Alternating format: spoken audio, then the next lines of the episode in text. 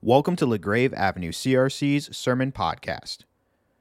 We explore the wonder of God, God's transcendence, God's grace, God's presence are all found in the story of Jacob's ladder. You're listening to The Wonder of It All by Reverend Ruth Boven. God speaks his word to us this morning from Genesis 28. We'll be reading verses 10 through 17. Jacob left Beersheba and set out for Haran. When he reached a certain place, he stopped for the night because the sun had set. Taking one of the stones there, he put it under his head and lay down to sleep. He had a dream in which he saw a stairway resting on the earth, with its top reaching to heaven and the angels of God were ascending and descending on it. There above it stood the Lord. And he said, I am the Lord, the God of your father Abraham and the God of Isaac. I will give you and your descendants the land on which you are lying.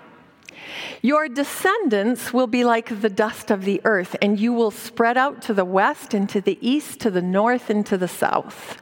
All peoples on earth will be blessed through you and your offspring.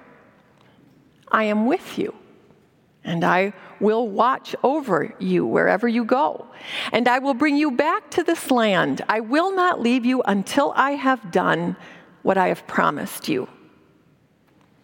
When Jacob awoke from his sleep, he thought, Surely the Lord is in this place and I was not aware of it. He was afraid and said, How awesome is this place? This is none other than the house of God. This is the gate of heaven. This is the word of the Lord. I chose this Old Testament text to preach this morning because I love the Jacob stories. I preached not long ago on Jacob wrestling with God, but this story is my favorite. It's my favorite because it's filled with wonder. And it's my conviction that wonder is something we could all use more of. Often, when something becomes a regular part of our life, we start to take it for granted. We fail to wonder at it anymore. For example, the ability to read. When was the last time you were amazed at the fact that your eyes see simple dots and lines on a page, and those symbols get translated into words in your left occipital temporal cortex. And from those words, your brain, through complex neuro- neurological functions, draws information and meaning, formulates thoughts and understanding. I thought about that recently. When I read an article in which the author, Debbie Thomas, describes how she learned to read. She was three years old when her immigrant mother emptied out the closet in their Boston apartment, the only space they could spare, and installed a tiny table and two little chairs that she found at a flea market. Not able to afford teaching materials, her mother would cut out words and pictures from magazines and greeting cards and scotch tape them to the closet walls. Well, Debbie remembers her mother taking great care with all of those scraps. Every morning, she would sit at that tiny table with her mother, surrounded by her mother's word and picture tapestry. Mom would point and Debbie would read the matching symbols kitten, puppy, horse, rainbow. As soon as she would master one set of images and letters, mom would replace them with new ones. often at night, to be discovered in the morning. The author said, I remember feeling as if the walls were alive, an organic, ever changing picture book. Fence, table, girl, boy, rock, tree. As my skills improved, she taught me the words she com- considered more important and more beautiful than all others, says Thomas. In the beginning, God. The Lord is my shepherd. For God so loved the world, and the Word became flesh. What Debbie's mother was doing was instilling in her daughter a sense of wonder.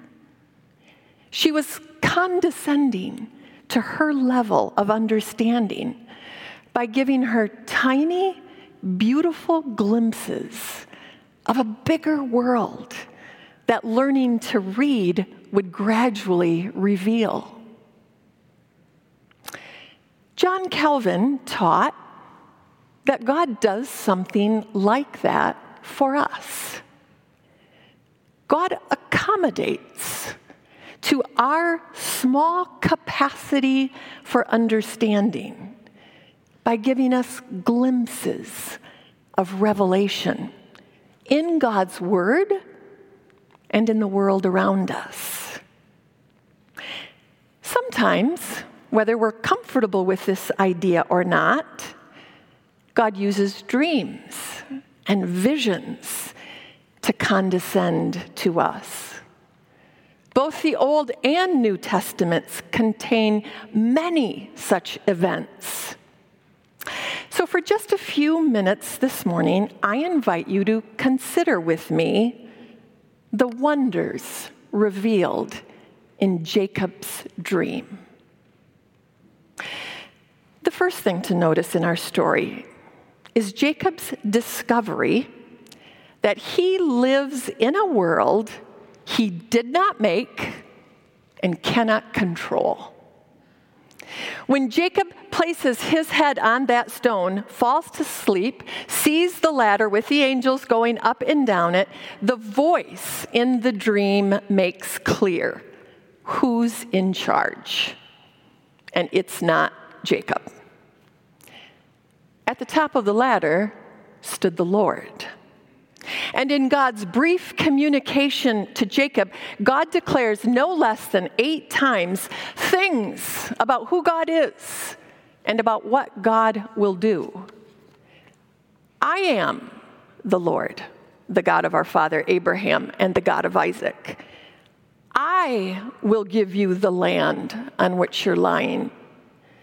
I am with you. I will watch over you. I will bring you back to this land. I will not leave you until I have done what I have promised. So, who's writing and directing and is the main actor in the unfolding story of Jacob's life? Clearly, it is someone transcendent to Jacob. Clearly, it's God. Friends, I know all too well that one of the hardest things to come to terms with in life is that I am not in charge. I do not get to make the rules for this world. Our world belongs to God. I am creature not creator. Like Job, I must stand in humble awe and repentance and wonder and say, No, I was not there when you laid the foundation of the earth, when you placed its cornerstone, when the morning stars sang together and all the heavenly beings shouted for joy. It is you, God, who gave the horse its might and clothed its neck with mane. It's not my wisdom, but yours that the hawk soars and spreads its wing toward the south, or that the eagle mounts up and makes its nest on high. You have commanded the morning since our days began and caused the dawn to know its place. It's you. You are God, and I am not. We, like Jacob, forget that sometimes. That we live in a world not of our own making. Jacob, in his dream, was given the gift of reorientation, of seeing again the world as it really is, with God, the only one capable of sustaining this world as its creator poised at attention at the helm, with Jacob and Jacob's ladder at his feet. That vision must be our vision too. The commentator Craig Barnes put it this way When I wake up in the morning, I can jump in the shower grab a cup of coffee, and rush off to work to be productive. Inevitably, that will destine me to a day of running. Like Jacob, I will be either running to make something happen or running away because something didn't happen the way it was supposed to. But if sometime in the morning I become still, with prayer and the words of God, then it will occur to me that all of the important things have already been accomplished today. The sun came up, and the earth stayed on its axis without any help from me. I have awakened to a world I did not create to receive a salvation I did not earn. The first wonder is the wonder of God's transcendence. That we live and breathe and have our being in a world not of our own making. The second wonder is the wonder that the ladder is not there for Jacob to climb. In fact, it's not Jacob's ladder at all. The second wonder is that God extends God's ladder down to a scoundrel like Jacob. The second wonder is the wonder of God's grace.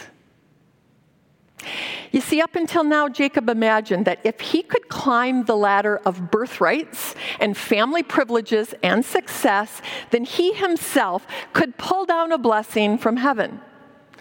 But it doesn't work that way. That's not how blessing comes to us. The blessing of heaven is not something we strive for, it is a gift to be received.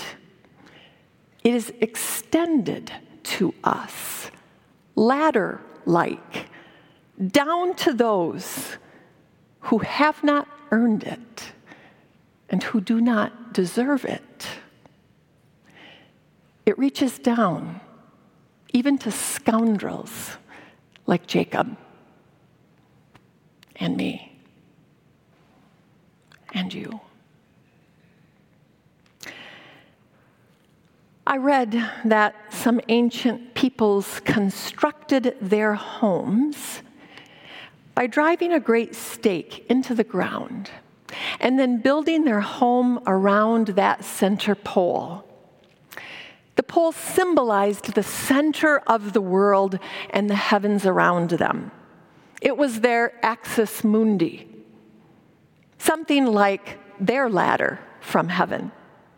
It gave their home a sense of order and purpose. When disasters would strike, they rushed to that center pole where heaven and earth were held together. Again, Craig Barnes, in his book Hustling God, proposes that for followers of Jesus, the empty cross is the great center pole that ties heaven to earth. When disaster strikes, only that cross offers perspective and understanding. In fact, the word disaster literally means away from the stars and heavens. When you have lost your job, or when the lab report comes back with bad news, or when your heart is breaking for one of your children or grandchildren, it feels like earth has been moved away from heaven. It is a disaster. Where are you going to go when that happens? Are you going to run around more quickly, grabbing and striving? That won't help.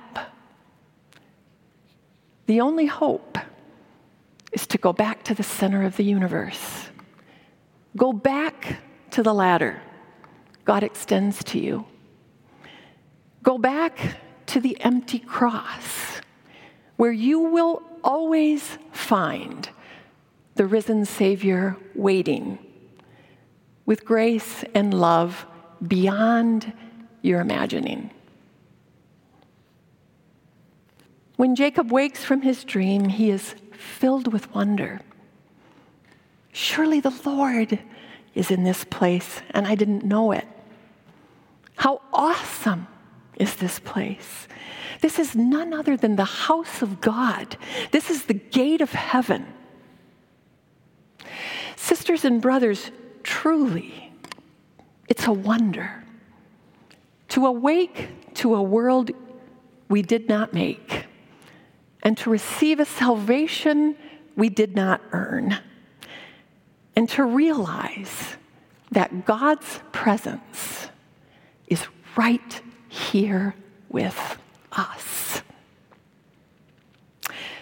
Surely God is with us, even when we know it not. The house of God, the gate of heaven, right here in the middle of us this morning. You know, most of the time, it's, it's not that hard at all here at LaGrave to imagine the gate of heaven in worship.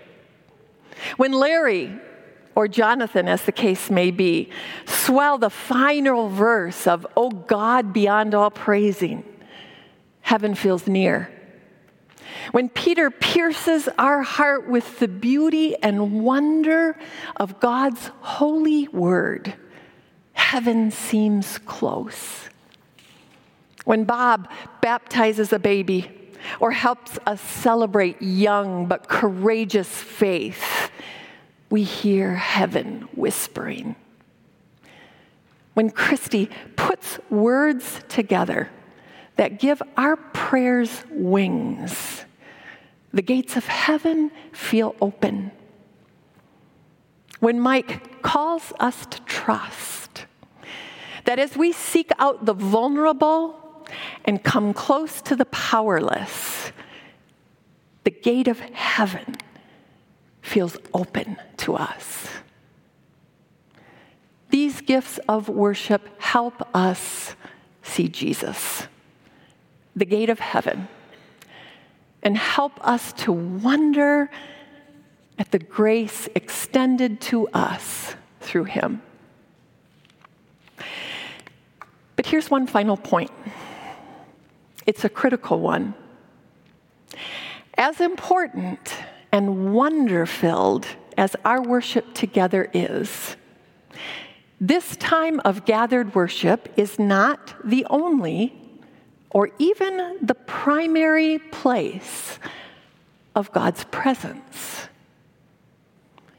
If you walk down to the corner of Division and Cherry and spend some time there, you will see the gate of heaven there too. It can show up in hospital rooms, in refugee camps, in addiction recovery centers, in prisons, in homeless shelters. It can show up anywhere in this wide hurting world. And it does. I've heard that as Mother Teresa served the poor in Calcutta, she and others would always begin their work by seeking Jesus in prayer.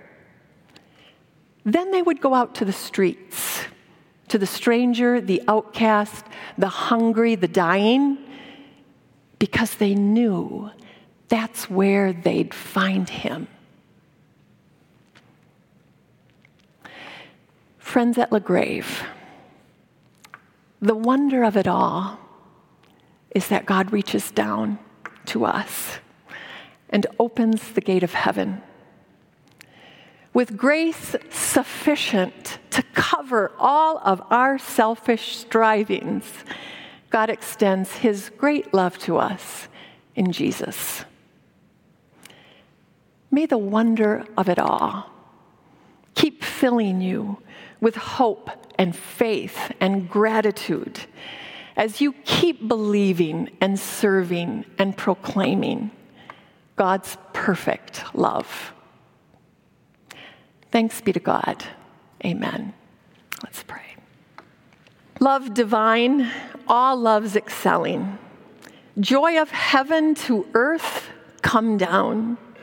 Fix in us thy humble dwelling, all thy faithful mercies crown. In Jesus' name we pray. Amen. Thank you for listening to LaGrave Avenue CRC's Sermon Podcast.